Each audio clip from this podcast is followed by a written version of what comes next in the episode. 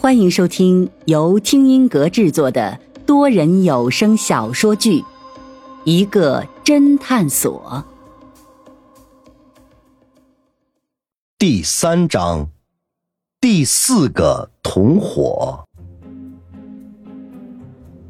第三个同伙，云峰此言一出，在场的人都愣住了。老飞率先忍不住了：“啊，哪里还有第三个同伙呀？”这时，两位丢钱的姑娘已经在商场服务员的带领下来到了马小妹面前。云峰眯着眼打量着两个姑娘，然后开口说道：“二位小姐怎么称呼？”妖娆女人没好气地说：“哼，我姓杨。”女学生模样的女子则是稍微有点羞涩：“我叫周楠，现在。”是一个大四的学生。二位，偷你们钱的小偷我们已经抓到了，钱也追回来了，但是二位的钱都混到一块儿去了。我需要二位好好想想，你们分别都丢了多少钱？杨小姐马上说：“钱我都放在包里，平时又没有数，我怎么知道丢了多少钱？”周南却抿了抿嘴唇：“这位先生，我丢的不多。”一共丢了两千块，这是我刚从提款机取出来的，是我这个月的生活费。王老板，你数数信封里有多少钱？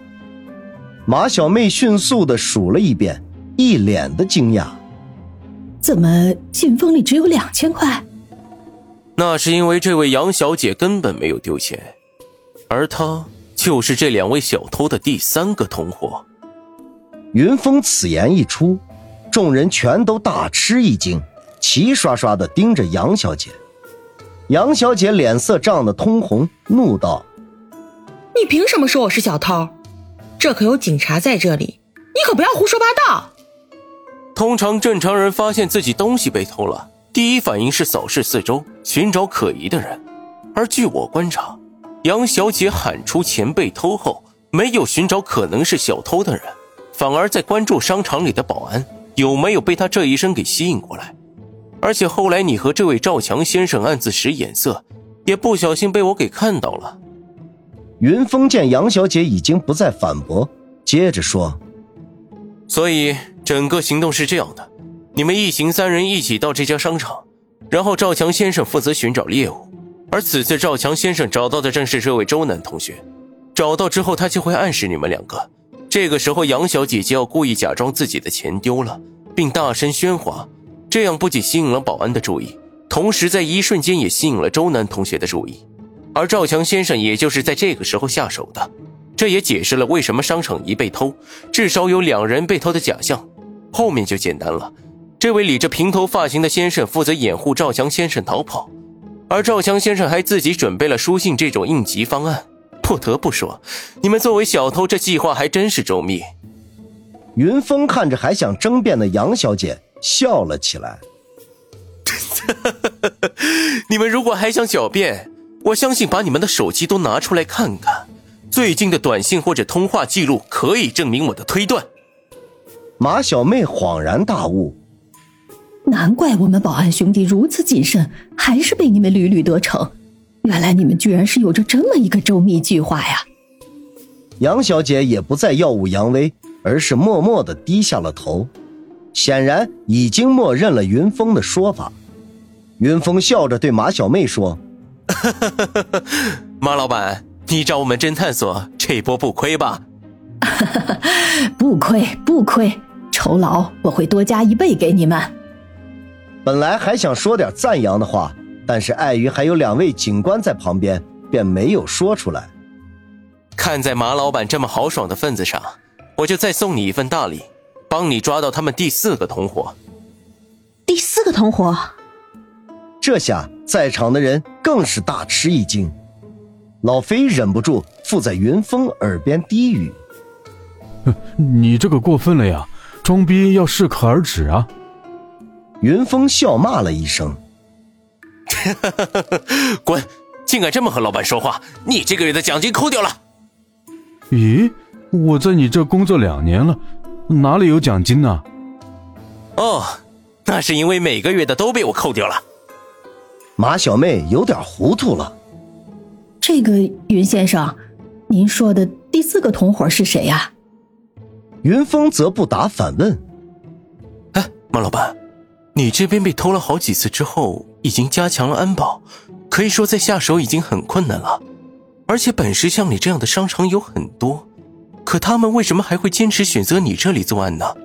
还有喊自己丢钱的这个角色，不可能每次都是杨小姐来演，也就是这个角色需要经常换人。那他们怎么能找到那么多托儿呢？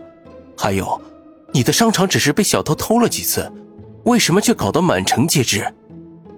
马小妹也是个聪明人，一点就透，心中一动，脱口而出：“所以，云先生的意思是，有人在指使他们来偷，目的就是为了抹黑我们。”没错，所以他们第四个同伙才是真正的幕后黑手。那是谁？马小妹急忙问。云峰却没有直接回答她的话，而是转向罗警官。罗警官，你说一个月前这位赵强先生就犯过案，而且被人当场抓获，那么说明这个家伙是个惯犯了。罗警官微微摇了摇头，不是惯犯。上个月那次据说是他首次偷东西，所以经验缺乏才被人逮个正着。不过那商家念他是初犯，并没有追究他的责任。那么你还记得是哪家商场吗？这个好像是那个千盛商场，对不对？对，就是千盛商场，离这不远，就在对面那条街上。云峰满意的点了点头，接着说：“马老板，你的商场负面消息基本上都是网络上爆出来的，我刚才已经让我的同事查了，大部分文章都是出自同一个 IP 地址。”也就是说，有人专门黑你，而这些黑你的文章最后都含蓄的表明，有一家商场环境比你这新青年好多了。这个商场就是千盛商场，所以这几位仁兄的第四个同伙，应该就是千盛商场的负责人。听到云峰的话，马小妹怒气冲冲地说：“原来如此，所以。”这些人都是千盛商场雇佣的，专门来我这里偷东西，就是想搞坏我们的名声。我想应该是这样的，马老板，你的生意太好了，有些人看不下去了，正巧又逮住一个刚入行的小偷，于是他们对他威逼利诱，然后为其量身定制了一套周密的计划。相信杨小姐这个角色就是由商场一直提供，这样既能让赵先生有惊无险的偷到钱，又能顺便搞臭你们的名声。这时，马小妹一脸担忧。可是，我们没有证据呀。云峰笑了笑：“ 证据还不简单，你找这两位警察同志报案就好了。他们只需要查查他们三人的通话记录、银行转账记录，相信很快就能找到了。”一个小时之后，云峰和老飞喝完马小妹亲自给他们冲的咖啡后。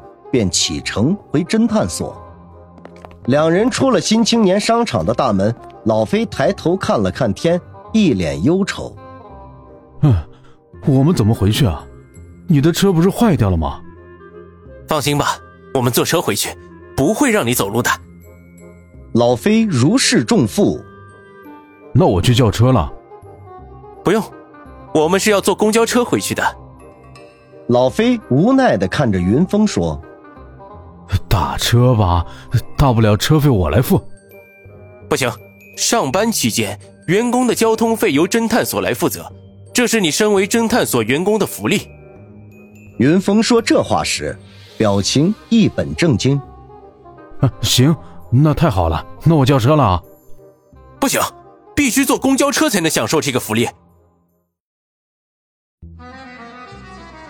听众朋友，本集已播讲完毕。欢迎订阅收听，下集精彩继续。